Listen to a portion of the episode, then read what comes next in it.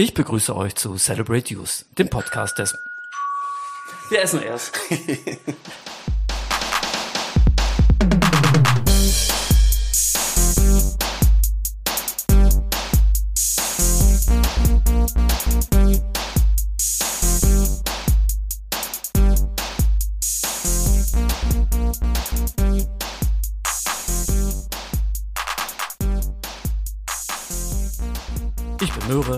werde mit meinem heutigen Gesprächspartner darüber sprechen, welche Möglichkeiten eine Jugendkultur bieten kann, Inhalt und Emotionen miteinander zu verbinden.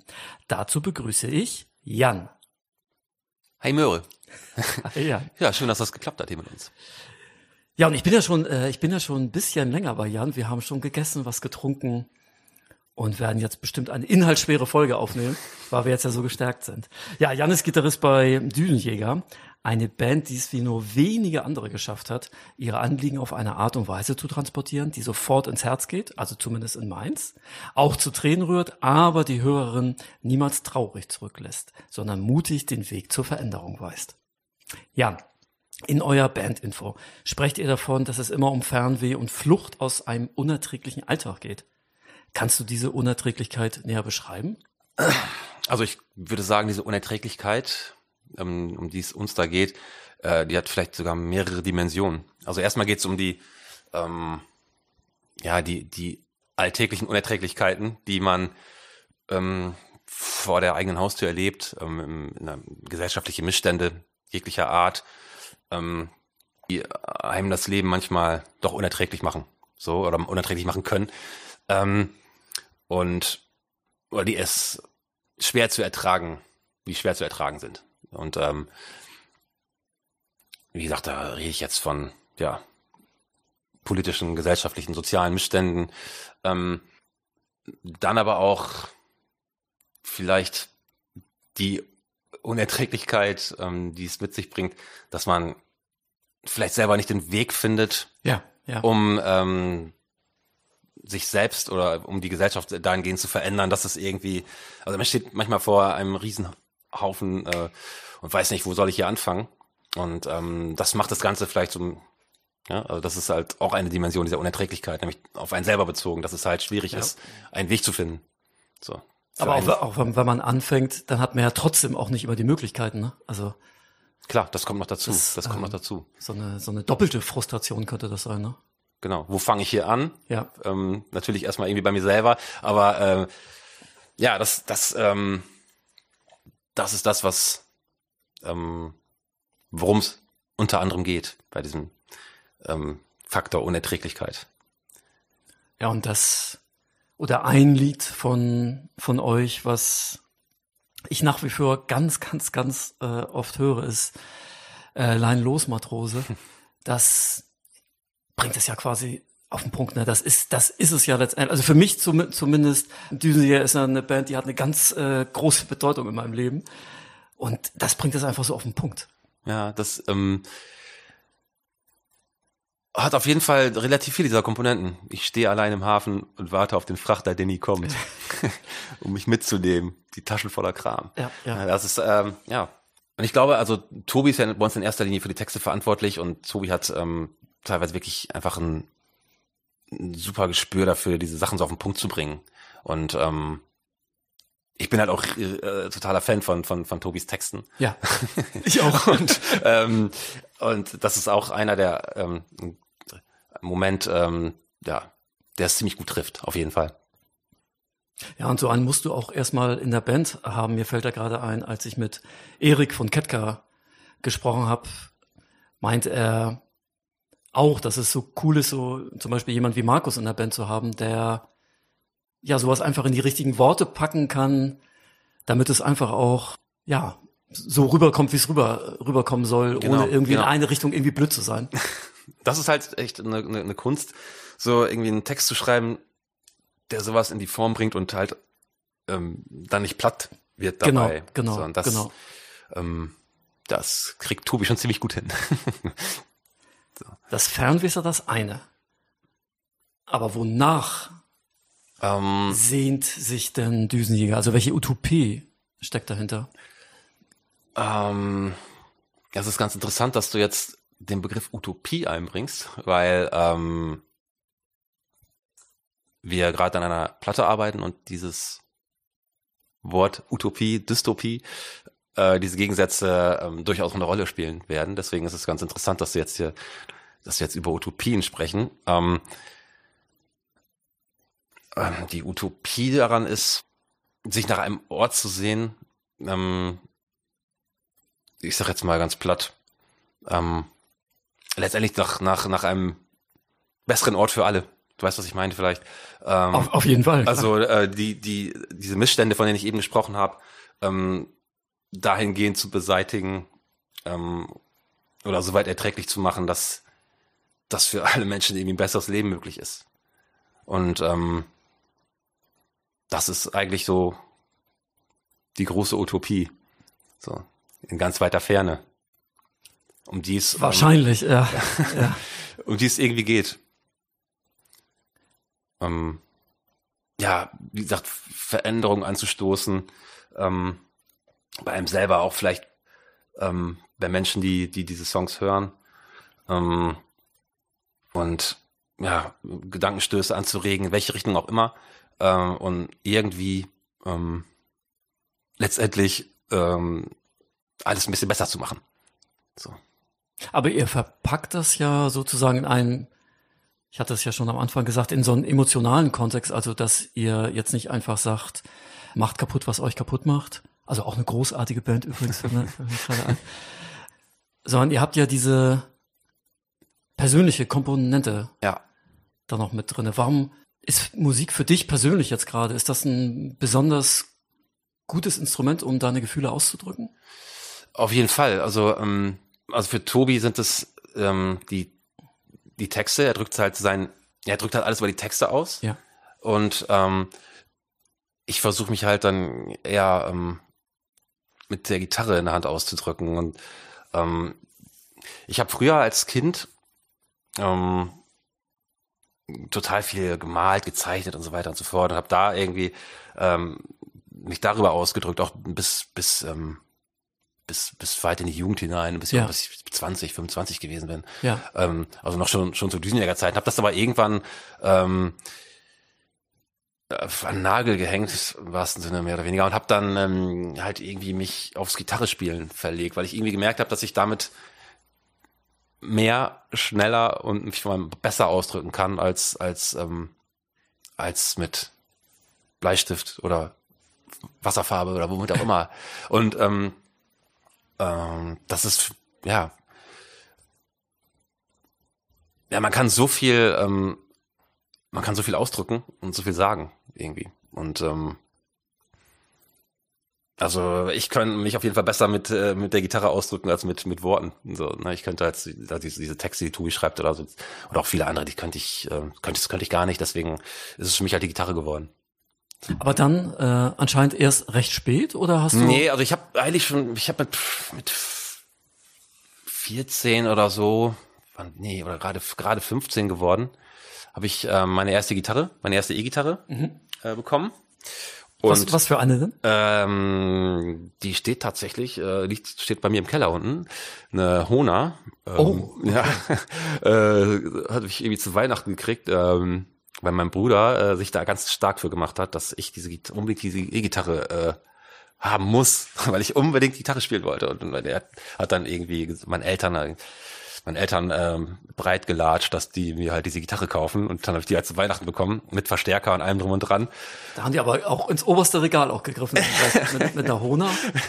Und äh, das war so ein Einsteiger-Set, so ein Anfänger-Set. Ja, ja. Na, und ähm, das habe ich irgendwie halt mir mit so äh, irgendwie so Peter Burschs Gitarrenschule ja, in ja. diesen Büchern mit so einer Flexi-Disc und so habe ich mir auch das Gitarrespielen halbwegs beigebracht. Und, äh, ein Kumpel von meinem Bruder hat mir noch ein paar Sachen gezeigt und ein, ein Freund von mir hat mir dann halt so so ein paar Tonleitern gezeigt und so und ja, der Rest ist dann habe ich mir dann mehr oder weniger so autodidaktisch beigebogen. Also ich habe dann irgendwann dieses Buch in die Ecke geworfen, weil mir das zu langweilig war und äh, ähm, habe dann selber ausprobiert. Na, was kann man wie wo spielen, was klingt, was klingt nicht und ähm, ja, wie gesagt, seit seit ich 15 bin, habe ich jetzt äh, spiele ich halt Gitarre. So. Und seit ich 15 bin, habe ich auch eigentlich durchgehend mit Tobi Neumann in einer Band gespielt. Ach. Ja, haben damals, und wir kommen ja aus demselben Dorf und, ähm, und haben damals dann schon unsere erste Band gegründet. Und mit Unterbrechung von wenigen Jahren haben wir eigentlich durchgehend immer zusammen Musik gemacht. Was mir gerade noch so einfällt, finde ich äh, gerade ganz interessant. Das war bei Kogi so und das war bei Ingo so, beides Menschen, die Schlagzeug spielen. Die haben sich das auch selber beigebracht und äh, keinen Unterricht gehabt und wollten auch gar keinen Unterricht haben. Die wollten sich das selbst erarbeiten. War das bei dir auch so oder, oder hat sich das einfach so ergeben, dass du einfach schnell Fortschritte gemacht hast und das gar nicht brauchtest? Ja, ich habe am Anfang halt dann auch wirklich stundenlang geübt, weil ich unbedingt schnell dahin kommen wollte, weil es, ich, es ging gar nicht drum, bei mir allein im, im, im, im Zimmer zu sitzen und äh, ähm, Gitarre zu spielen, sondern wir wollten ja diese Band gründen. Es gab da Okay, die okay. Band gab's ja äh, vor den Instrumenten. Also wir, und wir hatten auch schon Namen. immer gut, wenn man Ziel ja, wir, wir hatten hat. halt auch schon Namen und alles und ähm, es gab den Namen, es gab die Besetzung, es gab noch kein einziges, kein einziges Instrument. Und äh, deshalb mussten alle, die sich dann nach und nach, Tobi hat dann zeitgleich auch äh, dem, seinen Bass äh, bekommen, Ah, seinen ja. ersten. Unser Schlagzeuger äh, hatte dann irgendwann auch sein Schlagzeug. Nicht zu Weihnachten, aber dann irgendwie, ich glaube, entweder ein bisschen früher oder ein bisschen später als wir. Und ähm, es ging halt drum, möglichst schnell irgendwie dahin zu kommen, dass man sich zusammen in den Proberaum stellen kann und irgendwie Songs machen kann. Und das war auch schon klar, in welche Richtung das gehen soll. So, weil wir alle total, damals schon alle total Punk und vor allem Hardcore infiziert waren. Und ähm, Welche Bands war da so wichtig für euch? ähm, also allen voran für mich äh, halt so die Ramones natürlich, ähm, Misfits habe ich gehört, bis zum Abwinken. Dann ähm, Spermbirds, äh, Use of Today, äh, sowas halt. Ne? Slapshot damals noch. Oh ja. Ja, so, also wie gesagt, was, was halt so Ende der 80er äh, gerade so en vogue war, ne? Ja, Agnostic ja. Front und dieses ganze Zeug. Und da so, so ähm, ähm, Sachen, wo ich, wo, wo ich jetzt eher einen Bogen drum mache, aber ähm, also nicht um die Ramones und auch nicht um die Misfits, aber naja. Äh, und ähm, da war halt klar, in diese Richtung sollte das irgendwie gehen. Und äh, und ähm, ja, haben uns dann irgendwie auch dann ich, relativ zeitnah dann auch im Proberaum getroffen und haben dann da unsere ersten Versuche, also was heißt Proberaum im Schlaf, Schlafzimmer vom Schlagzeuger, haben wir uns dann getroffen, haben da halt so die ersten Songs gemacht und so, ne? Und ähm, wussten auch nicht so richtig, wie es geht. Ne? Strophe, Refrain, was ist das so, ne? Also irgendwie haben dann einfach drauf losgemacht. So. Ne? Aber es war halt super spannend. Klar, das ist Punk. Ja, Also du hast ja gerade gesagt, ihr, äh, Tobi und du, ihr kommt aus demselben Dorf. genau. Im Vorgespräch habe ich herausgefunden, dass das äh, in der Nähe von einer für mich legendären Loka Lo äh, Konzertlocation Rüssel 58 ist. Ja, allerdings. Ähm, aber, aber wo, wie konntet ihr denn überhaupt an Punk andocken? Wo seid ihr denn, wo habt ihr euch da getroffen? Welche, wo seid ihr hingefahren? Also ich hatte, ich habe ja das große Glück, ähm, ähm, dass ich einen älteren Bruder habe, der ist Ja. fünf Jahre älter, der ähm, und der war schon äh, entsprechend früh informiert, sag ich mal. Ne? Also der hatte dann, Ah ja, äh, ja. es gab da bei uns im, im Dorf halt auch so eine, so eine, so eine, so eine, mein Bruder und seine Kumpels, die haben dann, ich weiß gar nicht, wie die daran geraten sind, jedenfalls ähm, sind die schon relativ früh auf Konzerte gefahren. Ähm, und ähm, mein Bruder hatte dann, anfangs hatte ich dann so den Zugang über ihn zu so eher New Wave Bands, Mhm. sowas wie Cassandra Complex, Alien Sex Fiend, The Cure natürlich. Ja, ja. Ähm, und das war eigentlich so, also ich kannte zum Beispiel Alien Sex Fiend und, und äh, früher als eher als die Ramones. So, ne? Ja, oder, ja. oder die Swans. So, ne? und ähm, und ähm, und er hat mich dann da irgendwie so rangeführt. Dann hatte, kam, kam irgendwann Peter and the Test Tube Babies, dann kam irgendwann, äh, wie gesagt, was ich gerade meinte, Use of Today und diese ganze Hardcore-Welle. So, und er kam dann äh, alle Nase lang mit einer neuen Platte unterm Arm an und so, oder Verbal Assault, solche Sachen. Ja, ja. Ähm, ja. China, diese ganzen Dinge kamen dann ins Haus und äh, und ähm, Tobi war ähm, großer äh, Deepish Mode und auch Metal-Fan und und äh, war aber halt, äh, auch total offen, hat dann sich diesen ganzen Punk-Kram auch ähm, angehört und ich habe mir, er hat mir dann seine, seine, mal seine ein paar Metal-Platten geliehen und so hat sich das dann gegenseitig befruchtet und auch so im Freundeskreis von von von von von uns beiden ähm, gab es noch andere Leute, die sich auch dafür interessiert haben. Und so hatten wir dann so eine eine kleine Gang. Einmal die, die, die ältere Gang um meinen Bruder, oder was heißt um meinen Bruder, mit meinem Bruder. Und, Ganz schön viele Gangs für so ein kleines Dorf. Ja, ja es gab da äh, relativ, ähm, relativ lebendige kleine Szene, will ich fast sagen. Ja, und halt, und dann halt die Kiddies. Ja. Und dann ähm, sind wir auf Konzerte gefahren, aber natürlich dann erstmal nur mitgefahren. Ähm, weil äh, mit 15, 16 äh, wären wir vielleicht mit der Mofa, hätten wir mit der Mofa irgendwo hinfahren können oder mit dem Fahrrad. Und ähm, einer ähm, von den Kumpels von meinem Bruder hat halt einen Bulli. So, und da sind wir dann, konnten dann neun, Leute mitfahren, damit sind wir halt öfter mal, keine Ahnung, Bremen, in, ins Wehrschloss, Ja. ähm, oder Bielefeld AJZ. Und ähm, Bielefeld im PC 69 habe ich das erste, das erste Konzert überhaupt gesehen. Ja. Da ja. war ich auf dem Ramones-Konzert. Das war Ah. für mich das, das ein, ein absolut einschneidendes Erlebnis. Da gab da gab's davor und danach. Und dieses Konzert war halt so ganz, ganz wichtig. Und ähm, und was haben wir sind ähm, dann Hamburg, ähm, Espelkamp, da, da gab es ein ganz kleines, ganz kleines Youth. ja, ja, das kommt mir auch bekannt Ja, vor. da haben äh, öfter Bands gespielt, da sind wir öfter hingefahren. Äh, Minden, ins FKK, gibt's leider auch nicht mehr. Genau, um das nochmal einzuordnen für die Menschen, die uns so interessiert zuhören.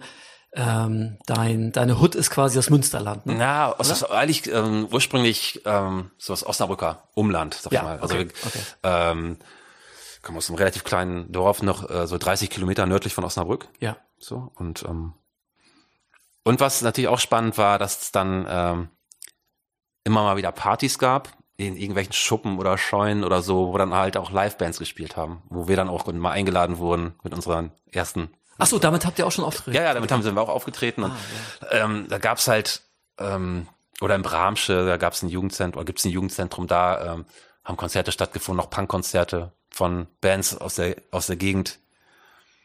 Ähm, und da hat man dann gemerkt, ey, die Leute auf der Bühne, die, die, die, äh, die kennt man ja, die sieht man auch auf, auf dem Schulhof täglich. Und wenn der das kann, dann kann ich es auch. So, Ja. ne? Und ähm, ja, so hat sich das dann alles irgendwie ergeben. Also schon recht spannend eigentlich. Und wie lange habt ihr in der Konstellation Musik gemacht? Äh, pff. wir waren am Anfang zu viert, zwei, drei Jahre, glaube ich. Und dann haben wir irgendwie, äh, hat das sich so für ein Jahr oder so mal verlaufen. Und dann habe ich mit haben Tobi und der damalige Schlagzeuger Norbert und ich dann eine neue Band gegründet. Also eigentlich die alte Besetzung ohne den Sänger. Mhm, mhm. Der, irgendwie, der hat irgendwie keinen Bock mehr. Und haben dann äh, neuen, neue Name, neue Songs. In Also, welchem Jahr befinden wir uns jetzt ungefähr? 94. Okay. Mhm. Und ähm, haben dann äh, zwei Demo-Tapes gemacht und äh, ja, sind dann da auch so ein bisschen durch die Gegend getingelt. Also ich habe mal versucht, das aufzurechnen oder aufzulisten. Wir haben ungefähr 20 Auftritte gespielt in der Konstellation. Das war für damalige Verhältnisse schon nicht schlecht. Hatten ein verhältnismäßig gutes Review im Ox so und im Zap, wo wir dann total steil gegangen sind. So wow so. Ne?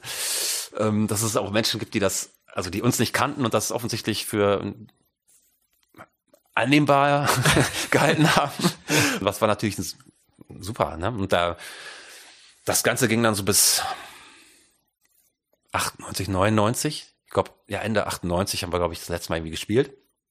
Alle hatten es daneben auch parallel an noch andere Bands und andere Projekte. Ich war dann ja schon hier in Münster und hatte hier auch noch so eine, so eine, so eine Hardcore-Band, die einen leichten Hang zum Crossover hatte. Aber es war ja die Zeit irgendwie. Das war die Zeit, ja, auf jeden Fall. da habe ich auch Bass gespielt. Ja. Ja. Und ähm, und dann irgendwie kam so ähm, die Idee auf, ey, ey, lass uns mal wieder irgendwie was machen. So, ne, mit also Tobi und ich. Und dann ähm, hatte Tobi dann mittlerweile in Osnabrück ein paar Leute kennengelernt und äh, meinte so, ey, mit denen könnte man theoretisch was starten irgendwie und so. Und äh, dann habe ich gesagt, ja, lass das ruhig mal machen. Und dann kam es halt irgendwie dann von 99, 2000 in dieser Silvesternacht, äh, dieser Millenniumsnacht, äh, zu der Düsenjäger-Gründung. So, ne? Und da haben sich Torben und Tobi und unser damaliger Sch erster Schlagzeuger, Fanny, haben sich dann im Proberaum getroffen. Und ich, mich haben sie später noch auf einer Party irgendwie aufgegabelt und ey, die haben gerade geprobt und du hast Bock mitzumachen. Und ich sag, klar, sofort, natürlich. Und dann ging das los, das Kapitel.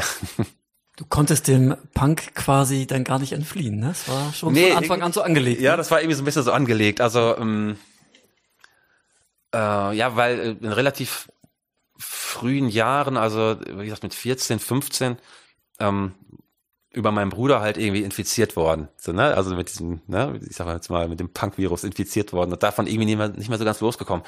Und ähm, ich kann mich noch daran erinnern, ich habe dann immer so, ja, er hat dann die Sachen gehört, ich habe das dann so mitgehört und dann auch so ähm, Deutschpunk-Kram, so, so Slime und so. Und ähm, ich habe dann das immer so, ja, wie gesagt, so mitgehört, aber dann die erste Band, und also das Burmbirds und so, aber die erste Band, wo ich dann so richtig, wo ich dann gemerkt habe, das ist, das, das, da ist irgendwie, das ist nicht nur einfach nur hören, sondern das, das trifft mich ins Mark. Das war tatsächlich, als mein, mein Bruder, äh, Juni 88 war es, da hat er die damals aktuelle Ramones RP von irgendeiner Klassenfahrt oder sowas mit, mitgebracht.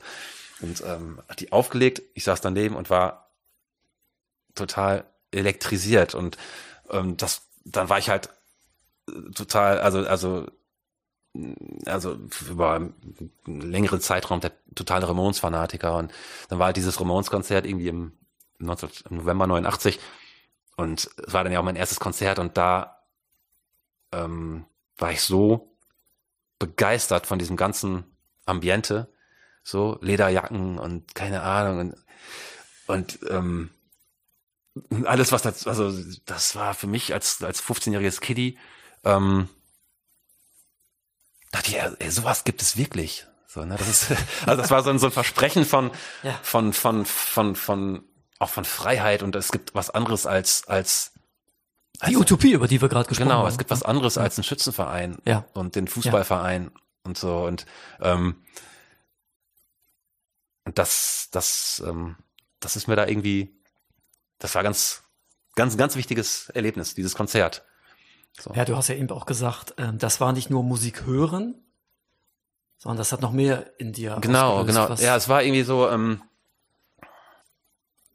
wie gesagt, das war, das war Ende 89 ja. und da war dann klar, es muss diese E-Gitarre her, weißt du, weil ab da äh, ähm, war klar, ich, ich muss, ich will das nicht nur hören, ich will selber irgendwie ja. mitgestalten und Teil davon ja. sein. Ja. Und ähm, das hatte ich vorher, vor diesem, also vor, bevor ich, vor diesem Moment, vor diesem ersten Konzert hatte ich es so nicht. Da war ich eigentlich in, in Anführungszeichen nur jemand, der, der das konsumiert hat. Aber dann war ich ab, ab, ab diesem Moment halt so angefixt, dass es, es musste mehr passieren. So, ne, da war klar, ich muss irgendwie aktiv, ähm, aktiv was, was machen. Und diese, diese Band muss jetzt gegründet werden. Das muss jetzt, wir müssen möglichst schnell Lieder machen und ähm, ja, und das war, wie gesagt, das so der, der Übergang vom, vom, vom eher konsumorientierten Musikhörer zum, zum aktiv mitgestaltenden. So. Das ist für mich ja auch etwas, was Punk und auch andere Jugendkulturen ja ausmacht. Also selber die Sachen in die Hand nehmen. Nicht nur konsumieren, sondern ja, Teil davon sein. Genau, genau. Und wie gesagt, dann halt auf diesen ganzen, anschließend auf diesen selbstorganisierten Partys zu spielen, wo dann halt äh, nur ein Verstärker an der Ecke stand und der Gesang keine aus irgendwelchen irgendeine Stereoanlage lief oder so, oder? Und, ja, ja. und ähm, das war irgendwie schon alles sehr spannend und ähm, ja, also ich ähm, das äh, denk da gerne dran zurück, sag ich mal. Ne? Ja, merkt man auch. Du, du erzählst das wirklich mit einer Begeisterung auf jeden Fall. Ja, weil und, und äh, durchgängig mit einem Lächeln im Gesicht. Ja, das, weil die ganze diese ganze Zeit, so Ende der 80er, dann bis so in die ersten 90er, ähm, man ja auch jeden also ich, ich will nicht sagen täglich, aber wöchentlich neue Bands entdeckt hat. Ja. Weil das hat ja, das, man ist ja damals quasi, ähm, ich sag jetzt mal, es hat dann sicher irgendwann so eine Tür aufgestoßen. Ähm, und ähm, oder die hat sich einmal eröffnet, dann ist man da so durch und dann hat ein riesen Universum damals ja schon vorgefunden ja, ja. und es gab jeden Tag was Neues zu entdecken. Eine neue Band, ob irgendwelche Ami-Hardcore, England-Punk, Deutsch-Punk, dann irgendwie die ersten Metal-Sachen, ähm, Voivod oder sowas. Ne, oder, ähm, Ach, das hast du auch gehört? Ja, höre ich auch immer noch. Bin ein riesiger Voivod-Fan. Ach. Oder äh, Sachen wie No Means No oder sowas, wo man denkt, ja. das ist doch nicht, das, das gibt's doch gar nicht. Und das hat mich so weggepustet, diese Wrong LP von No Means No. Ja. Na, und, ähm, und das, ja, diese, diese, diese ähm, Begeisterung, ähm, die hat eigentlich also diese Musikbegeisterung und immer wieder äh, Lust, was Neues zu entdecken. Das hat sich, habe ich mir auch, äh, hoffe ich, glücklicherweise auch bewahrt. Also ich ähm, versuche immer noch möglichst viele neue Sachen zu entdecken und ähm, man entdeckt auch immer wieder neue Sachen und es tut sich hier wieder eine Tür auf, da eine neue Tür auf. Jetzt gar nicht nur was Punk angeht, sondern Ja, ja, auch durchaus ja. Darüber, weit darüber hinaus. Ja. und, ähm, ja, aber damals war wirklich so, ne, war so als als als Kiddie, sag ich mal, habe ich das alles aufgesogen wie so ein Schwamm und ähm, ja, das erste Mal so Septic Dust hören oder sowas oder Minor Minor Threat und so, das Ja, ja, ist ja. ähm, mit Geld nicht zu bezahlen. Du hast ja auch gerade schon erzählt, wie ihr euch zusammengefunden habt mit, mit Düsenjäger. Und da, da möchte ich natürlich jetzt noch so ein bisschen weiter drüber reden. Wir haben ja schon am Anfang darüber gesprochen, über dieses Fernweh, über die Utopie, die dahinter steckt. Also ihr bewegt euch ja in einem emanzipatorischen politischen Kontext. Versteht ihr eure Lieder so auch als Aufforderung zum Handeln an die Menschen, die das hören? Oder macht ihr das nur für euch, dass ihr euch ausdrücken wollt?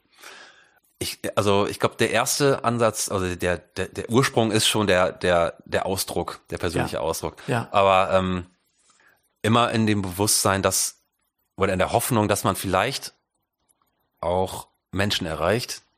Ähm, und was ich eingangs auch erwähnt hatte, hatte vielleicht irgendwas anzustoßen, Gedanken anzustoßen ähm, und ja, Selbstreflexion anzustoßen. Also wenn jemand sich durch unsere Texte zum, zum Handeln ermutigt sieht, ähm, äh, fände ich das grandios. ähm, aber die sind nicht zwingend darauf ausgelegt, dass ähm, wir sind keine Agitatoren.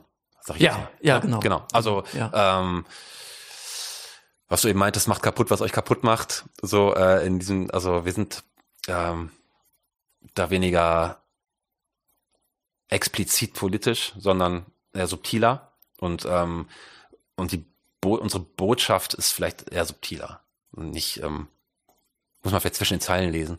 Aber wer das tut, der ähm, der kann sich durchaus ähm, ähm, kann durchaus äh, sich zum Handeln aufgefordert fühlen. Muss denn Punk für dich politisch sein? Ähm, da ist die Frage, stellt sich die Frage, was, ob überhaupt irgendwas nicht politisch ist, weil eigentlich ist jegliche Handlungsweise oder jeg- jegliches Unterlassen in irgendeiner Weise politisch. Ähm, Da hast, da hast du recht. Ich versuche die Frage anders zu stellen. okay. Ähm, sollte, ich lasse das muss jetzt auch mal weg, sollte Punk für dich immer Selbstverständlichkeiten hinterfragen? Bestenfalls schon, irgendwie. Also, ähm, weil genau das ist es ja, ist ja eigentlich auch einer der Gründe gewesen, weshalb dieses Genre auch entstanden ist. Nämlich, äh, dass gewisse, se gewisse Selbstverständlichkeiten, ähm, gesellschaftliche Selbstverständlichkeiten und Zustände hinterfragt wurden. Und ähm, bestenfalls sollte das der Fall sein, ja. Ja, auf jeden Fall. So, jetzt müssen wir deine Frage noch beantworten, ob es irgendetwas gibt, was nicht politisch ist. Ich meine, du hast natürlich recht, natürlich jedes Handeln Und jedes Unterlassen löst ja eine Reaktion aus und ist somit auch im kleinen Kontext natürlich politisch. Ja, also ich meinte mit dem politischen, das habe ich dann versucht durch die andere Frage nochmal auszudrücken, natürlich einen, äh, einen kritischen Blick auf die Verhältnisse. Wenn ich gerade so nachdenke, fällt dir eine Band ein, die, ja doch, natürlich, es gibt viele Punkbands, die sind auch nicht kritisch, das stimmt. Ich glaube, ich habe, ich, ich war gerade zu idealisiert, glaube ich. Also es gibt bestimmt, also es wird natürlich, ähm, was heißt natürlich, aber es gibt einen Haufen Bands, die in erster Linie ähm, so als als musikalische Tapete dienen. So, Ja. aber ähm, irgendwo, glaube ich, findet sich doch dann irgendwo bei je fast, also bei je fast jeder Band irgendwo ähm, ein gestelltes Fragezeichen. So, ne? Also irgendwo, ähm, Ich denke auch. ja, Wäre nochmal ein ganz eigenes Thema. Auf jeden Fall. Das, das wäre fast eine eigene Sendung wert. Ja, da, da, da muss ich mir jetzt, muss ich mir jetzt auch mal noch, da, da muss ich mir jetzt noch mal länger Gedanken drüber machen. ähm, ich mache mal in meinem Skript hier weiter. Du hast ja gerade erzählt, dass du dich ja gern sozusagen an die Anfangszeiten zurückerinnerst, wie du so mit Punk in Berührung gekommen bist. Ist das, ist Punk für die Kids heute noch ein Thema? Hast du irgendwie einen Einblick oder, oder Kontakt oder wie nimmst du das wahr? Also, Punk ist, äh, habe ich so den Eindruck, ist so eine Jugendbewegung, äh, der so ein bisschen die Jugend weggelaufen ist über die Jahre. Ja. Ähm, oder ja. das, das, also das sieht man ja auch ähm, an den Konzerten, A, die man besucht und B, ähm, die man selber spielt. Und das Publikum ist doch insgesamt, also würde ich sagen, die allermeisten Konzerte sind so Ü30-Veranstaltungen. So, ne? Habe ich auch die Wahrnehmung. Ja, also ja. Ähm, und mh, mm, so Kids. Also es gibt jetzt äh, hier in Münster so eine Initiative, die halt Konzerte machen ja, am, am Gasometer. Da bin ich auch noch nicht gewesen und ähm, das sind äh, das sind äh, auf jeden Fall jüngere Menschen, unter 30. ähm, ansonsten glaube ich, also hier in Münster, ja klar, in der Baracke, da finden manchmal Konzerte statt, wo auch ein jüngeres Publikum erscheint, aber in der Regel, also ist meine Wahrnehmung eher so, dass, dass, ähm, dass es doch, wie ich gerade schon sagte, eher so Ü30-Veranstaltungen sind. Ähm,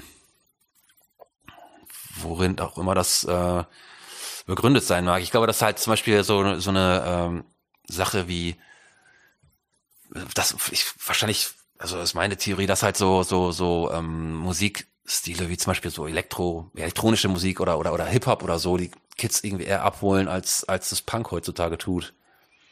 Ja, also ähm, weiß ich nicht, keine Ahnung. Was ist denn deine deine also deine Wahrnehmung? Die deine Wahrnehmung ist auch eine ähnliche? Genau, meine Wahrnehmung ist auch eine ähnliche, wie du es eben schon angedeutet hast. Für mich ist auch Hip-Hop die dominierende Jugendkultur in, in Deutschland. Ähm, aber es spielt sich halt auch viel so in diesem Social Media Kon äh, Kontext ab, dass das selber schon eine eigene Jugendkultur ist, sich dazu präsentieren, sich zu zeigen. Ja. Mhm. Das hat ja auch viel mit Punk zu tun. Ich meine, ähm, Punk hat ja schon immer auch was äh, Extrovertiertes gehabt, mit Provokation, sich auf eine gewisse Art und Weise die Leute zu schockieren. Klar, und extrem visuell, was, was ja halt... Ähm, Eben, und das bedient ja. Social, Social Media auch. Ne? Vielleicht ist das für uns jetzt nicht so zugänglich, wenn ich mir Social Media Kanäle angucke, das gucke ich gerade öfter, weil wir auch einen eigenen Kanal mit dem Museum jetzt halt haben. Da gucke ich natürlich auch, was so andere Menschen da machen. Ähm, das ist ja auch eine ganz eigene Form von Kultur, die, finde ich, sehr selbstbestimmt ist und auch sehr kreativ. Aber wir sind ja Punks. Ja. und wir, wir möchten natürlich, dass die Leute, äh, Leute bei uns mitmachen. Ne?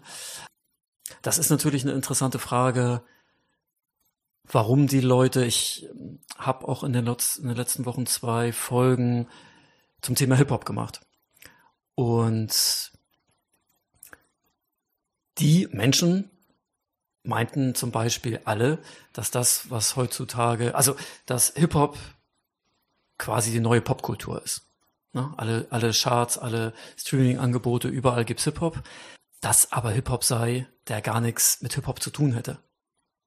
Also soll es nicht so in die Richtung gehen, ja, die wahren Werte des Hip-Hop und so weiter und so fort.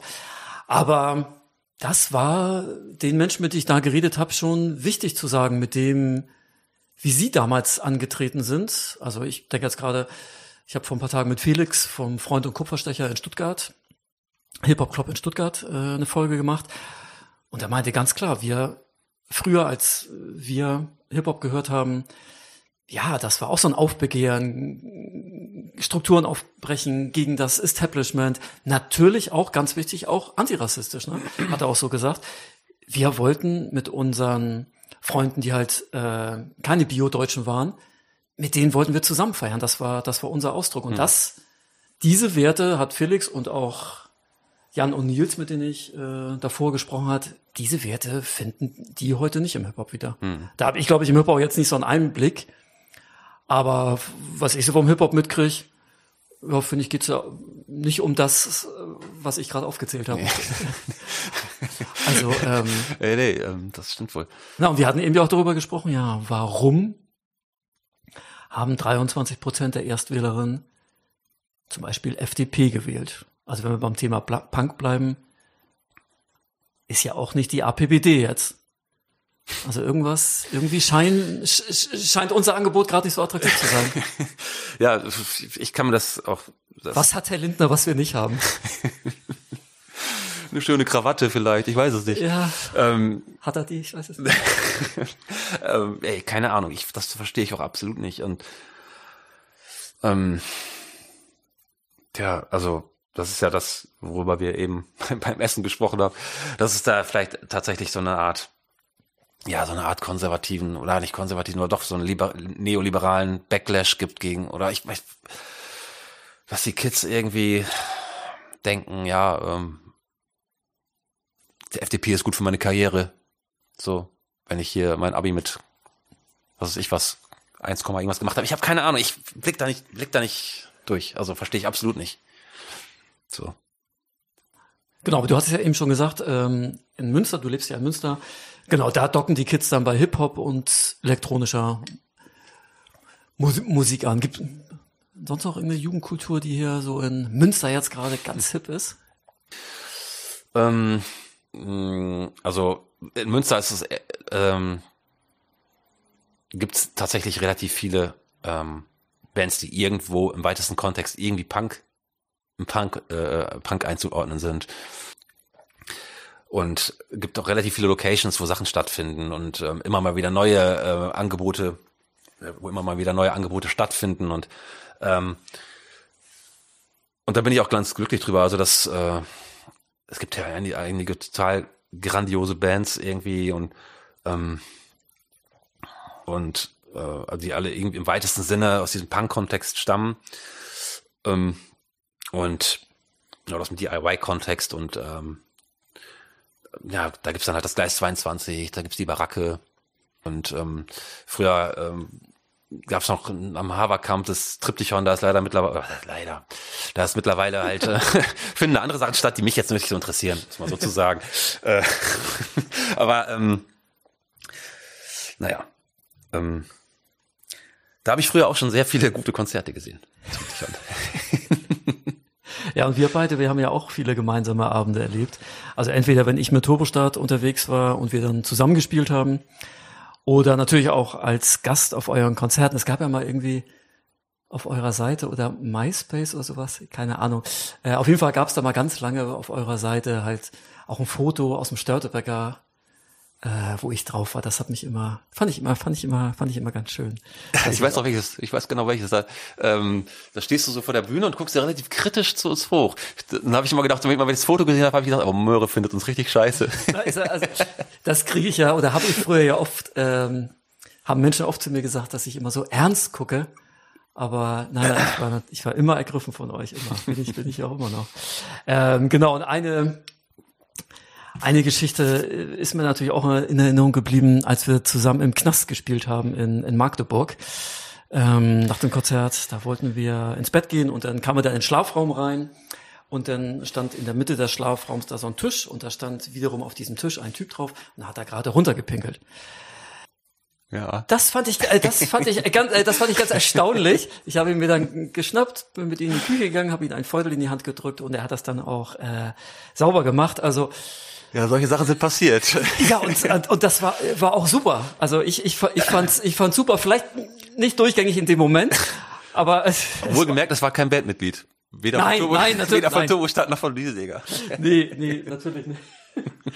ähm, genau, aber neben diesen, äh, ja, neben diesen Erlebnissen, ja, war das, was für mich so das Wichtigste äh, am Touren war immer dieses Gemeinschaftsgefühl halt. Gemeinschaftsgefühl zwischen den Bands, die unterwegs waren, Gemeinschaftsgefühl zwischen Publikum und Band, Gemeinschaftsgefühl zwischen Veranstalterin und Band und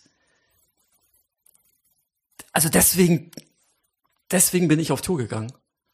Ähm, weil mir das so viel ja so viel gegeben hat. Mhm. Also das ist auch so eine Sache, ähm, die mich immer wieder ähm, ja doch schon bewegt. Also dass halt, ähm, dass man immer wieder Menschen trifft, die man vor, keine Ahnung, vor 20 Jahren schon auf Konzerten getroffen hat, die immer noch dabei sind. Und ähm, natürlich dann, äh, wir sind ja auch relativ viel unterwegs gewesen in den letzten 20 Jahren und äh, ähm, haben viele Leute kennengelernt und ähm, ja, und diese, diese, diese, diese Begegnung halt von, von mit, mit Veranstaltern, mit den Menschen im Publikum und äh, den anderen Bands, mit denen man gespielt hat, ob es jetzt zum Beispiel ähm, diese, diese ähm, Beziehung zu Turbostart, die, die wir da haben, oder mit, mit Pasco, diese, diese, diese Freundschaften, die, äh, die sich da entwickelt haben und ähm, mit vielen anderen Bands und äh, das ist schon, das ist schon irgendwie super. Also, dass man sich, dass sich alle so auf Augenhöhe begegnen ähm, und ja, dass man halt, man fährt sonst wohin irgendwie, keine Ahnung, und auf einmal tauchen halt Leute auf, ja, wir sind gerade auf 300 Kilometer gefahren, um euch zu sehen und äh, Ja, weißt du, so, ich wollte, das kann doch nicht wahr sein, weißt du, ähm, ja, das sind so ganz, ähm, ganz tolle Erlebnisse, sag ich mal, so, ne, also das ist halt so ähm, total schön. Und ähm, ja, möchte ich auch nicht missen, so, ne, diese, dieses, äh, dieses Gefühl, man kommt irgendwo an und es ist, man ist irgendwie willkommen und ähm, es kommen Leute, die offensichtlich irgendwie ähm, denen auch die Musik oder die Band was bedeutet. Das ist Ja. halt und, und die dann irgendwie äh, daran teilhaben. So und äh, das ist ja, das ist schon ein cooles Gefühl. ja, So. gerade gerade für euch so als Musiker und Musikerin, genau, man möchte den Leuten was präsentieren und da kommen wirklich welche, ne? Da kommen wirklich welche, so ne, die, die dann äh, womöglich auch noch irgendwie ein paar Textzeilen kennen und so. Weißt du, das ist halt so, Ja. wo man denkt, wow, das ist ähm, das ist echt super. Also das ist echt Ja, und bei, bei mir ist es natürlich bewegend, auch manchmal. immer und für mich und für mich ja auch, ähm, dass man dadurch, dass Sachen einen so sehr prägen können, auch einzelne Lieder, haben wir ja eben, eben schon gen genannt, äh, die, die Folge trägt ja auch einen Titel, der aus einem Text von, eu- von einem euren Liedern ist, wie ein einzelne Lieder, also zumindest bei mir, also mich so dermaßen berühren, das ist schon echt abgefahren. Und ich würde mal sagen, ja, das kriegst du sonst ja gar nicht mit. Meinst du, wenn man so, äh, Wenn man kein Punk ist, dann kriegt, so. man, dann kriegt man, dann kriegt man so coole Sachen ja gar nicht mit. Wäre wär wieder eine Frage, warum, warum wollen die Kids diese coolen Sachen nicht mitkriegen? Aber Aber gut, die kriegen andere coole Sachen. mit. Aber ich wollte gerade sagen, vielleicht ähm, kriegt ja jemand, der ähm, aufs Sting-Konzert geht. Ja? Machen die Kids aber auch nicht. Nee, die das Kids nicht. nicht. Okay, das geht. Apache. Zum Beispiel, fällt mir jetzt gerade so ein. Ja. Nicht, dass ich hier noch Hip-Hop-Experte werde. Aber ich meine, ich glaube, solche Momente kann man natürlich auch auf anderen Konzerten erleben. Ne? Ja, natürlich, klar. Auf jeden Fall. Ähm, Aber ähm, diesen, diese DIY-Kultur, ja, genau. das ist das, was, was mich so mitreißt. Und was du auch eben, das hast du auch schön ausgedrückt, ähm, dass sich die Menschen, egal in welcher Rolle sie sich auf diesem Konzert befinden, alle auf Augenhöhe sind. Das ist, finde ich, das ist das, das ist für mich was ganz Entscheidendes. Ja. Also ich, ich habe ja auch ein, auch ein großes Herz für Metal und für, und für Rockmusik. Aber da sind die Rollen ganz klar verteilt. Finde ich auch cool auf eine Art und Weise, aber es ist natürlich was anderes, mit jemandem so wie mit dir jetzt hier zusammen zu sitzen, so auf freundschaftlicher Basis, aber gleichzeitig auch Fan zu sein. Ne? Das ist schon irgendwie, das ist schon irgendwie cool, dass man das miteinander teilen kann. Ja. Und ähm, wenn ich mir irgendeine mittelbekannte oder sehr bekannte Rockband angucke, mit dem sitze ich hinterher nicht zusammen und sag, wie sehr mich das berührt hat oder sowas, ne? Also das, also für mich ist dieser DIY-Kontext, das ist für mich schon so das Entscheidende. Mhm. Und das, klar, das hat, das hat natürlich nicht nur Punk zu bieten. Das haben ja viele Jugendkulturen zu, zu bieten. Ja. Das, ähm, das ist auch das, was ich so in den Gesprächen oder was sich in den Gesprächen immer so herausstellt, dass das für viele Menschen ja diese Sachen selber in die Hand nehmen, dass das, dass das wichtig ist. Ja, ja absolut. Halt nicht nur ähm, die Sachen, die vorgefertigten Sachen auf dem Teller serviert zu bekommen, sondern halt selber aktiv zu werden. Das ist halt das Spannende daran. Genau. So, und Sachen selber gestalten zu können. Und ihr hattet ja damals sogar schon eine Band ohne Instrumente zu haben. Ne? Genau, also genau. Wir hatten alles. Namen und äh, und die Besetzung, alles. Ne? Nur äh, es musste noch. Wir haben am Anfang ein bisschen geschachert, wer welches Instrument spielen soll. Ähm, aber ähm, Du hattest ja die Hona, da musstest du jetzt Gitarre spielen, oder? nee, das war ja noch vorher. Ach so, okay, okay. Ich hatte gehofft, dass ich dann eine Gitarre zu Geburtstag, äh, zu Weihnachten geschenkt kriege, nicht den Bass. Ja. So ungefähr. ja, so können sich manchmal dann äh, so Lebenswege entscheiden. Ne? Was, äh, was kriegt man zu Weihnachten? was kriegt man zu Weihnachten geschenkt? Ja, Kogi hatte, als ich letztens mit Kogi gesprochen hatte, Kogi hatte auch sein erstes Schlagzeug zu Weihnachten äh, geschenkt gekriegt, ein Pearl Export für 1800 Mark, glaube ich. Oh, krass. 19, ja, das 19, war schon ganz, ganz gut Asche. Ja, auf jeden Fall. Ähm, ja, Jan, zum Abschluss dieser Folge möchte ich wie meistens dich nochmal um eine persönliche und auch, auch gesellschaftliche Einordnung unseres Themas bitten. Ich stelle die Frage, die kommt dann immer so abrupt, aber die ist einfach, die ist einfach heute sehr wichtig. Wie sehr hat Punk dein Leben geprägt? ähm, Ich würde sagen entscheidend. Also sehr, also sehr, sehr stark, würde ich sagen. Also, ähm, weil durch die, äh, durch all diese, ja, durch diese äh, Erlebnisse in relativ frühen Jahren, sag ich mal, ähm, diese positiven Erlebnisse und äh, dieses früh reinwachsen in diese ganze Szene, in, in, in Fanzine-Kultur, und alles, was da dran hängt. Ja. Ähm, äh, sind halt bei mir dann ähm, in relativ jungen Jahren ent, äh, Entschei äh, Überzeugungen entstanden und die ähm, die mich das ganze Leben lang begleitet haben und oder begleiten und ähm, und ich ähm, manchmal sogar mehr als es mir lieb ist, alles durch so eine äh, durch eine Punkbrille sehe irgendwie, so dass äh, Beispiele, Beispiele. Ach, keine Ahnung, alles Mögliche, alles Mögliche. Ähm, aber das, das halt so, dass ähm, ähm, ja, wie gesagt, so so der so eine gewisse Grundhaltung, Grundeinstellung ja. zu vielen Dingen ja. ähm, ganz entscheidend geprägt wurden in, in durch äh, den Kontakt und das sich sich bewegen in der Punk- und Hardcore-Szene. So, erst in, in den frühen oder Ende 80er, frühe 90er, wo, wo ganz klar war, ähm, äh, dass es halt keinen Platz für Nazis gibt, dass es keinen Platz für, für, für, für Rassismus und für, für Antisemitismus gibt. Und dann später in den 90ern äh, durch so, ich sag jetzt mal, ähm, Bands wie Born Against oder so, die dann halt so diesen, ähm, die noch andere Gedanken in den Dis ja. Diskurs eingebracht haben, sowas wie äh, äh, ganz klare Bekenntnisse gegen gegen Homophobie und und und und, und äh, Sexismus und so weiter, was vielleicht vorher noch gar nicht so das große Thema gewesen ist. Ähm, und äh, diese ganzen diese ganzen Dinge, die haben die haben mich nachhaltig geprägt, also gerade die auch die die 90er so und ähm, wo ja äh, wie gesagt ganz andere Themen nochmal präsent waren. Und ähm,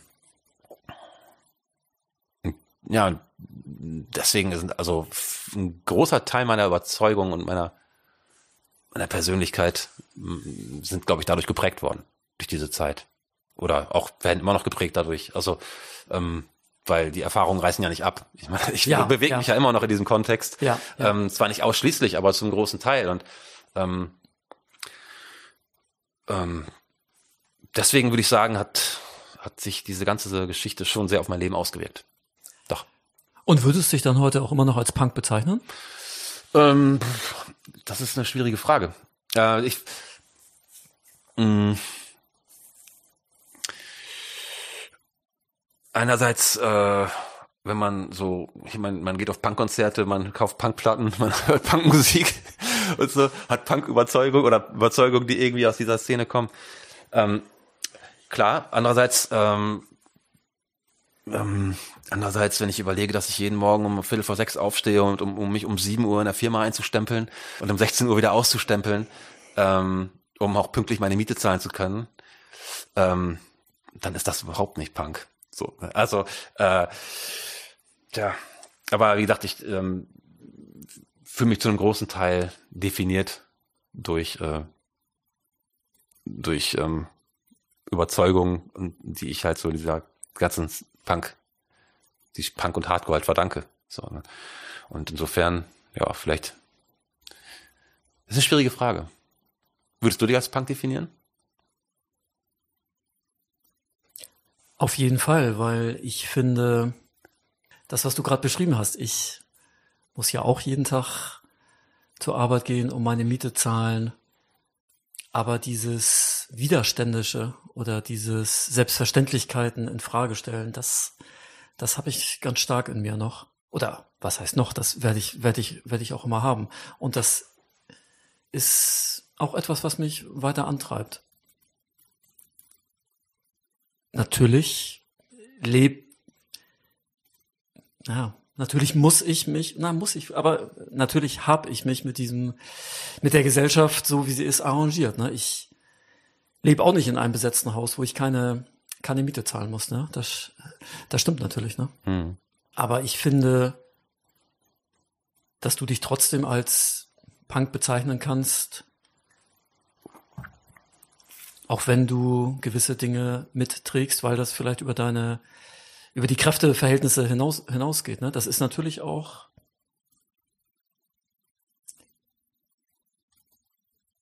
das muss man auch, oder ich musste das auch lernen, sozusagen, das zu akzeptieren. Ne?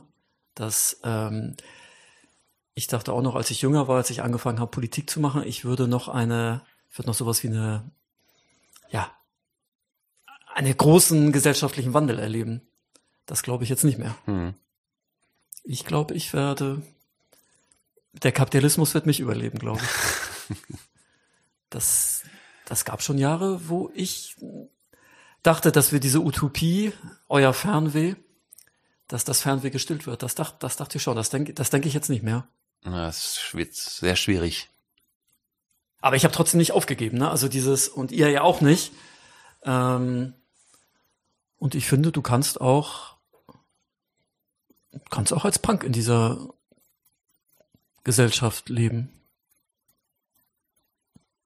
Also kann es auch widerständisch sein. Das definitiv auf jeden Fall. Das stellt sich mal, oder mich stellt sich ganz oft die Frage, hm,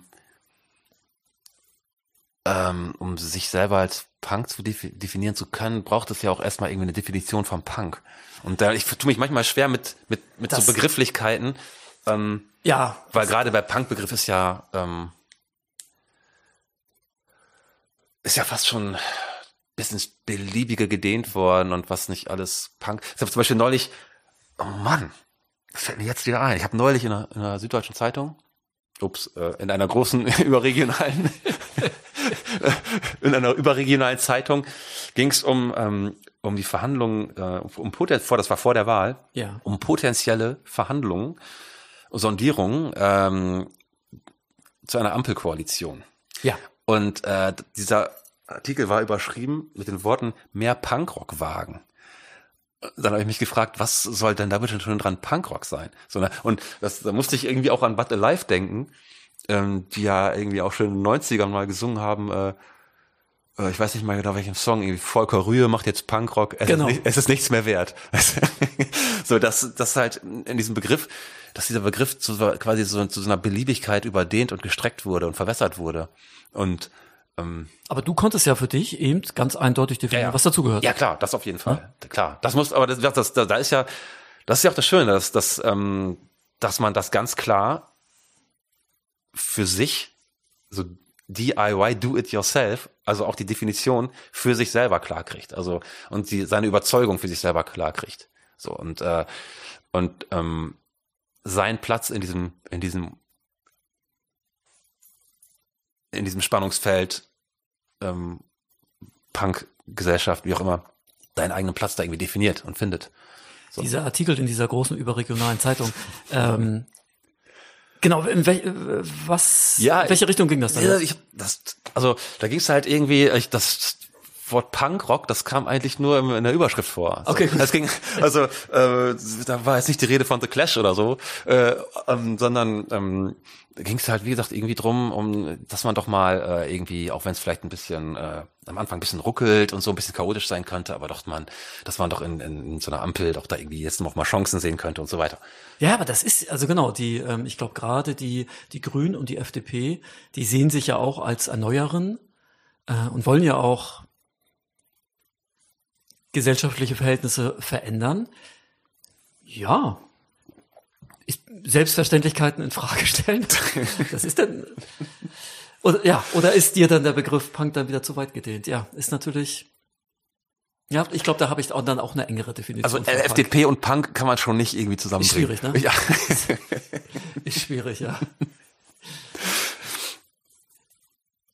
Aber das fand ich halt so irgendwie, ähm, wie gesagt, da fiel mir halt auch direkt diese, dieser Butter Life Song ein und es ist, es ist einfach schwierig. Es ist auch schwierig. Vor allem, weil, weil, ähm, Punk kann ja auch echt so, so, so, so vieles sein. Ne? Also wie gesagt, das ist einerseits ist es an einem selber, das für sich zu definieren. Ähm, aber äh, es gibt dann irgendwie äh, Sid Vicious und es gibt Ian McKay. Und ja. Beide, und das, ja. weißt du, also das äh, und weiter kann man ja nicht voneinander entfernt sein Ja, irgendwie. ja. Und, und ähm, äh, ja, es gibt irgendwie, keine Ahnung, irgendwelche Bands, die ihr Leben, ihr Bandleben nicht aus dem, aus dem Proberaum rauskommen, aus irgendeinem Keller und es gibt Green Day. So, beides ist, läuft dann irgendwie als unter Punk, so, ne? Oder beides ist irgendwie Punk. Und ähm, Nietengürtel bei H bei einem großen äh, Modehaus, äh, schwedischen äh, und so, also äh, das ist dann halt irgendwie so, ähm, wie gesagt, das ist, das ist ein sehr, sehr schwieriger, dehnbarer Begriff, aber den, für den, den man natürlich für sich selber definieren kann und das ist ja das Schöne. So. Ja, und, und, und vor allen Dingen das, was du gerade nochmal erwähnt hast, dass in die Richtung wollte ich nämlich auch nochmal fragen. Hm, Du hast ja eben so ein bisschen angedeutet, dass der Mainstream ja etwas vom, vom Punk adaptiert, wie zum Beispiel ein Kleidungsstil oder sowas. Ist das hat das dann der Punk sozusagen geschafft, sie in den Mainstream einzusickern oder hat der Mainstream den Punk vereinnahmt? Ich würde sagen, das war, äh, das war, war schon, ja, schon Ende der 70er eine sehr fruchtbare Umarmung gegen eine gegenseitige. Also die, die, äh, wenn ich überlege, dass die erste Generation die, der englischen Punkbands das Ding ja gar nicht schnell genug irgendwo bei den bei einem Major unterschreiben konnten. Das stimmt. Und äh, über diesen Weg äh, ähm, hat sich die die Industrie hat sich direkt auf Punk gestürzt. Ja. Voll wow, das ist das. Äh, wir brauchen hier die neue sich äh, ultraradikal gebärdende Jugendkultur, Jugendbewegung. Ähm, das schnappen wir uns und machen da unser eigenes Ding raus und, und quetschen die Kohlen aus den Kids raus und ähm, die äh, die Generationen oder mehrere Generationen von Punkbands, gerade die allererste, die haben äh, ähm, da war es ja mit DIY und so weiter gar nicht so weit her. Das stimmt, das stimmt. Äh, das war ja dann eigentlich eher den Kids danach beschieden, die gedacht haben, ey, so wollten wir es eigentlich nicht. Ja. Die, na, die dann halt die, die, die Ideale äh, eher, eher in Anführungszeichen verraten gesehen haben von, von, von diesen von, von einigen Bands und die dann gedacht haben, ey, lass uns mal hier unser eigenes Netzwerk, unsere eigenen äh, Netzwerke äh, machen. Ich denke, denke da jetzt also so Crass oder so oder Dead Kennedys oder so, Ja. ne? Ja. die ähm, da ja einen ganz anderen Ansatz hatten, die dann sich ja auch wirklich verweigert haben und äh, nicht gesagt haben, hier, hier, wir wollen gesigned werden. So, ne? Ähm, und ich glaube, da gab es eine sehr, wie gesagt, eine gegenseitige fruchtbare Umarmung von Mainstream und und und und ähm, Punk beziehungsweise Punk, was danach was nach Punk aussah. Und äh, und über diesen Weg ähm, und dann später natürlich über über über den äh, über das äh, über Grunge, sag jetzt mal, über diesen spätestens da, wo dann halt auch äh, über Nirvana und dann äh, über über ähm,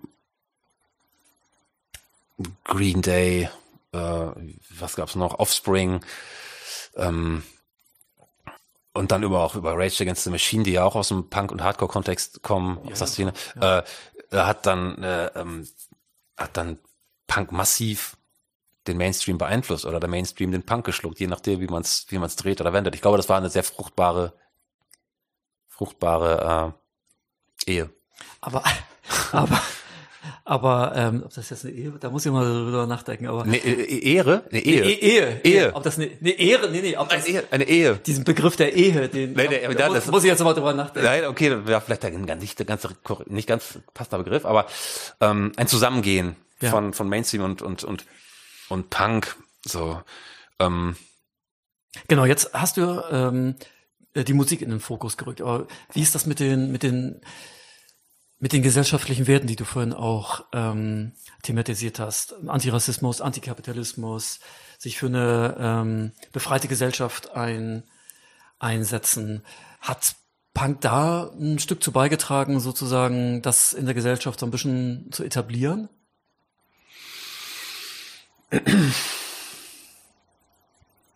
puh. Ähm, vielleicht äh, über diesen Umweg, den ich gerade beschrieben habe, vielleicht den Umweg über, über ähm, Nirvana, Rage Against the Machine, die ja unglaubliche, unglaubliche Reichweite hatten. Ja, ja. Ähm, und wahrscheinlich nicht nur jetzt über, äh, ähm, also über, da ging es dann ja nicht nur um die Musik, sondern da ging es ja auch um dieses ganze, ja, die Optik und so weiter. Ja, natürlich, den, ja, klar. den visuellen Aspekt. Klar. Ähm, dass es dann auf einmal, auf einmal irgendwie doch, äh, dass zum Beispiel es Anfang der 80er oder Ende der 70er einfach nicht ging, mit einer zerrissenen Jeans rumzulaufen. Äh, Anfang der 90er dann aber einfach, okay, dann halt doch Ja. dass die Haare immer länger wurden, dass, dass äh, keine Ahnung, der Nietengürtel und äh, der Bundeswehrrucksack, wo das, die Dosenbiere rausfallen, das war dann halt in, ähm, in den 90ern nicht mehr dieser gesellschaftliche Affront, der es noch in, äh, in Ende der 70er oder Anfang der 80er gewesen ist. Und ähm, Ist es deswegen vielleicht, um unsere Frage von vorhin zu beantworten, für die Kids nicht mehr so attraktiv, weil es kein Affront mehr ist? Ich glaube, ehrlich, ich könnte mir vorstellen, dass es für die Kids deswegen nicht attraktiv ist, ähm, weil die eigenen Eltern zu Hause Clash hören und The Damned. und man denkt, ey, ich, Mama und Papa, ich will doch nicht euren, euren Altherrenrock hören. Auch eine sehr gute Antwort, ja. Weißt du, da, da, da suchen sich dann vielleicht die, die Kids einen anderen Weg, um zu Ja. rebellieren, in, indem sie vielleicht sogar FDP wählen. Ja, ja. Und, äh, ähm, und oder, oder ähm, sich äh, andere, andere Formen suchen, um gegen das Elternhaus zu protestieren. So. Das finde ich ja auch erstmal das Wichtigste. Also es sollte natürlich, es sollte natürlich irgendwie in die richtige Richtung gehen. Aber das, das muss schon sein, finde ich. Zu rebellieren, meinst du? Ja. Ja, das, das, äh, so eine Abgrenzung, also eine gewisse Abgrenzung muss da sein. Ja. Und äh, doch, das ist schon wichtig, das ist schon sehr wichtig. Also äh, ich halte ich auch für, für richtig, für richtig, richtig und wichtig, auf jeden Fall. Und ähm, äh, jetzt wollte ich gerade noch irgendwas sagen, das ist mir jetzt entfallen. Ähm, weg ist es. Aber es war, glaube ich, schlau. Vermeintlich. Äh, Dann müssen wir dieses Warten auf jeden Fall aushalten. ähm, Du könntest die Cola holen, die du mir anbieten Ja, wolltest. soll ich? Und derzeit fällt es dir vielleicht Ach, ein. Ja.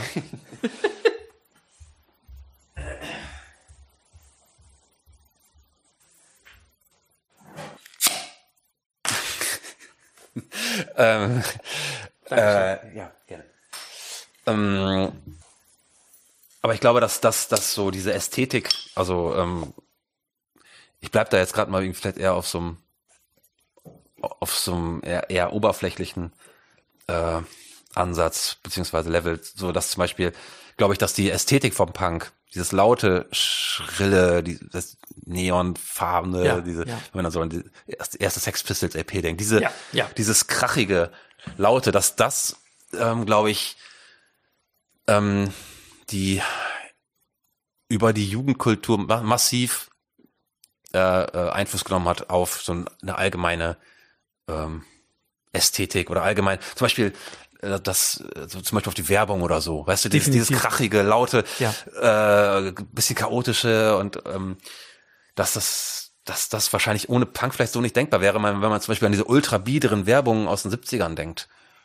Ähm, oder auch noch teilweise aus den 80ern, was dann irgendwann ja, ähm, keine Ahnung, ich denke jetzt im, im, im, im, den, den, den krassesten, das krasseste Beispiel halt diese United Colors of Benetton Mhm, Geschichte. ja, ja. Oder ähm, oder schon, jetzt habe ich schon wieder so einen Markennamen gesagt, wollte ich gar nicht. Wir sind hier immer noch in einer Punk-Folge, ne?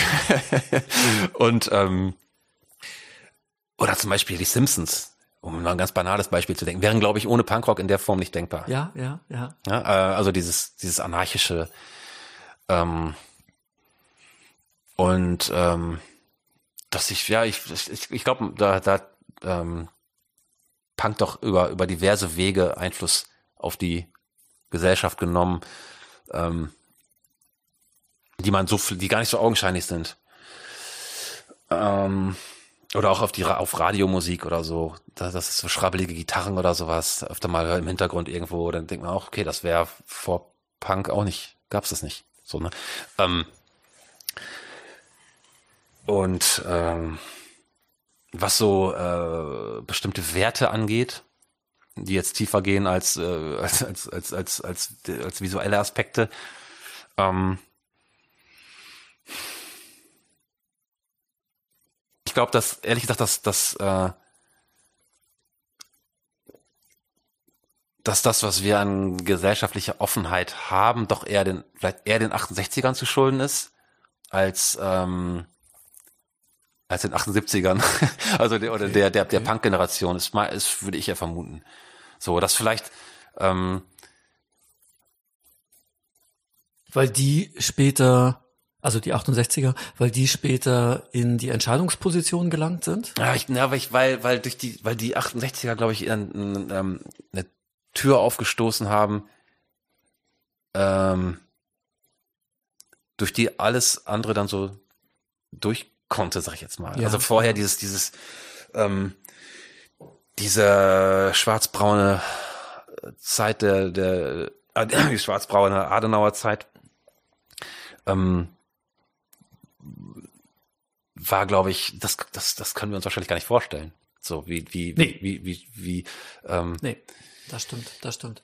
ähm, äh, wie, wie, wie, wie krass das gewesen sein muss. Und ähm, dass da wirklich junge Menschen auf die Straße gegangen sind und, und, und ähm, da wirklich unter Einsatz ihres Lebens ja teilweise äh, Türen aufgestoßen haben, ähm, die, glaube ich, dann natürlich mit sehr mit Verzögerung eine ge gewisse Befreiung und Liberalisierung der Gesellschaft bewirkt haben. So. Und ich glaube, dass ähm, allerdings glaube ich auch, dass das zum Beispiel, was ich eben angesprochen hatte, diese 90er, die ja sehr äh, geprägt waren von so einer Diskussion um politische Korrektheit und so weiter, ähm, und wo sich über vieles das erste Mal überhaupt öffentlich auch mal Gedanken gemacht wurde, dass das vielleicht ähm, über den über so Hardcore- und Punkrock-Kanäle in die Gesellschaft geflossen ist, diese Diskussion. So. Also, ähm, weiß ich, wie siehst du das? Also hat- mir, also gerade wo du das mit dem Punk und Hardcore erzählt hast, ist mir zum Beispiel jetzt gerade ein Thema eingefallen, der Tierrechtsgedanke. Und damit äh, natürlich auch äh, vegane Ernährung. Das hatten sich äh, die Kids gerade im Hardcore-Bereich ja zu der Zeit auf die Fahne geschrieben. Und das ist ja nun ein Thema, das ist die letzten fünf bis ja. zehn Jahre jetzt ja auch ein riesen, riesen Thema geworden. Hm. Also ohne jetzt behaupten zu wollen, ähm, dass Hardcore da den, äh, dass Hardcore da den entscheidenden Anteil geliefert hatte, aber letztendlich äh, für mich war das eine Zeit, wo das an mich herangetragen wurde. ja, ja, klar. Für mich auch, definitiv. Also ähm, und daher ist es, finde ich, schon so ein ganz interessanter äh, Blick, den du eben eröffnet hast, ähm, die Entwicklungslinien über einen längeren Zeitraum zu betrachten. Na, weil dann kann man, kann man eventuell Ausgangspunkte identifizieren und zu sagen, aha, ähm, da wurde der Kern gelegt oder da wurde der Anstand, äh, Anstoß gegeben und das hat sich daraus entwickelt. Ja. Ähm, und das mit den, mit den 68ern ist, äh, finde ich, das, finde ich deswegen auch ein gutes Beispiel oder äh, wie du es verbalisiert hast, dass da Türen aufgemacht wurden. Aber durch die Türen musst du ja auch gehen. Das ist ja Klar. das ist ja auch nochmal ein Akt. Ich habe vor ein paar Wochen, ich weiß jetzt gar nicht, ob das jetzt hier reinpasst, aber äh, den Film gesehen, Die Unbeugsamen, über die ersten Frauen im Deutschen Bundestag Hm. äh, in den 80er Jahren. Da wurden dokumentarische äh, Szenen aus dem Bundestag aus den 80er Jahren gezeigt, wo du jetzt gerade über die 50er Jahre gesprochen hast. Ich glaube, im Bundestag hat sich da nichts getan in den 30 Jahren. Also da, ich saß, glaube ich, durchgängig den ganzen Film über mit Tränen in den Augen. Und dann ähm, mit den Frauen auch Interviews jetzt geführt. Da fehlen einem die Worte, wenn man sich damals die Bilder aus dem Bundestag anguckt. Ne? Mhm. Aber, und dann denke ich mir, manchmal aber auch, ähm, so viel hat sich auch nicht geändert. Ähm, aber auch da sind natürlich auch dann Frauen in den Bundestag gekommen, eine, Hand, eine Handvoll von Frauen, und die haben auch was angestoßen, was ganz viel verändert hat, wo andere Frauen dann auch, Ja. die haben Türen aufgemacht, wo andere Frauen dann auch durchgehen konnten. Die mussten sich dann so eine, vielleicht nicht mehr ganz so viel Scheiße anhören, ähm, wie die Frauen sich anhören Ja. mussten. Ne? Ähm, daher ist es ein guter Gedanke als ähm, Entwicklung über einen längeren, Ja, längeren ich- Zeitraum zu, ja. zu, zu beobachten und ähm, Ich glaube, solche Veränderungen, das sind so ganz auch ähm, nicht nur, was sie jetzt so ähm, ähm, Frauen, Frauenrechte und so angeht, sondern generell ähm, muss man, glaube ich, also Veränderungen, äh, gerade so grundlegende Veränderungen, sowas wie auch so Umstellung der Landwirtschaft und sowas, ne, auf, auf, Ja, auf, ja. auf eine irgendwie planetenverträgliche Art. Äh, ähm, das sind so Entwicklungen, die, die verlaufen langsam. Da braucht man einfach einen langen Atem, auch wenn, mh, wenn man die Zeit vielleicht nicht hat eigentlich, ist gerade bei diesem Thema. Aber, aber ähm, das sind so, ähm, wenn, wenn Veränderungen wirklich an, an, an, an, an den Grundfesten von, von, ähm, von so einer Gesellschaft rütteln oder an den, an den, in, den, in den Köpfen, äh, an irgendwas rütteln, was ganz fest in den Köpfen verankert ist, dann dauert das eine Zeit. Und deswegen habe ich ja eigentlich auch, ähm, bin ich eigentlich auch äh, sehr positiv gestimmt. Ich hoffe, ich hoffe, dass ich, ich glaube nicht, dass das, ähm, was, was, was du auch eben meintest, dass, der Kapitalismus äh, mich überleben wird. äh, Ja, also dass, dass der Kapitalismus in, in 50 Jahren Geschichte ist, das glaube ich nicht. Aber ich glaube, dass, dass ich, ähm, dass über bestimmte Dinge, über die, die jetzt gerade oder die jetzt wirklich noch zu Recht große Themen sind, in 50 Jahren vielleicht niemand mehr spricht. So, ähm, Das kann gut sein. und ja. das, das hoffe ich Ja. sehr. Das hoffe ich sehr, dass das so ist. Ähm, und ähm, ja, und ich, man muss einfach diese, diese einfach längere, manche, für manche, manche Sachen brauchen einfach längere Zeit. So. Und ähm, führen dann hoffentlich zu einem guten Ende. Also als Soziologe weiß ich, dass das Entwicklung längere Zeit brauchen. Als Mensch äh, musste ich das erst lernen. Das, ähm, ja, Ich neige auch zur Ungeduld. Insofern kann ich dich da gut verstehen. aber das Warten auf die Veränderung, ähm, finde ich, ist ja Düsenjäger eine sehr gute Band, um diese Zeit zu überbrücken, gerade weil es eben nicht so parolenhaft ist, sondern weil das so eine, ja, wie soll ich das sagen, so eine, es begleitet einen so emotional. Es nimmt, oder mich zumindest, ich kann nur von, von mir sprechen, aber ich könnte auch nicht verstehen, wie jemand Düsenjäger nicht mögen könnte. Ähm,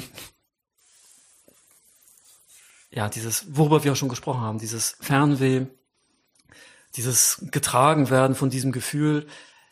Ich finde, da ist Düsenjäger schon sehr gut geeignet für. Ja, das freut mich natürlich zu hören. Also du hast ja gerade, wir haben ja gerade, du hast ja gerade gesagt, was in 50 Jahren ist. Uh, dann gibt's euch 71 Jahre. Ja, das wäre auf jeden Fall eine, eine dicke Feier, wenn wir das schaffen. Also ja, mal gucken, äh, die wievielte Folge das von dem Podcast dann wird. Das ist auch schon. Oder ob ihr dann schon in dem Museum wohnt, was wir dann äh, aufgebaut haben bis, bis, bis dahin. Vielleicht habt ihr eine eigene Galerie da drin. Das wäre ja eigentlich auch eine ganz schöne Vorstellung. Ähm, ja, Jan. Vielen Dank, dass wir auch über, ähm, über Düsenjäger hinausgeguckt haben und uns Fragen gestellt haben, genau, was, ähm, warum Punk für Kids attraktiv ist oder nicht, ähm, oder wie Veränderungen stattfinden, war sehr erkenntnisreich für mich. Vielen Dank. Ja, ich danke dir auch. Es war ein sehr schönes Gespräch. Vielen Dank. Wenn ihr uns zustimmen wollt, wenn ihr Widerspruch habt, dann meldet euch unter celebrateuse at jugendkulturmuseum.de. Weitere Informationen über das Museum und die Themen von Celebrate Youth findet ihr auf unserer Seite jugendkulturmuseum.de. Werdet Teil des Podcasts, bringt Themen ein, stellt uns Fragen. Wir freuen uns auf alles, was kommt und vor allem auch auf die nächste Folge.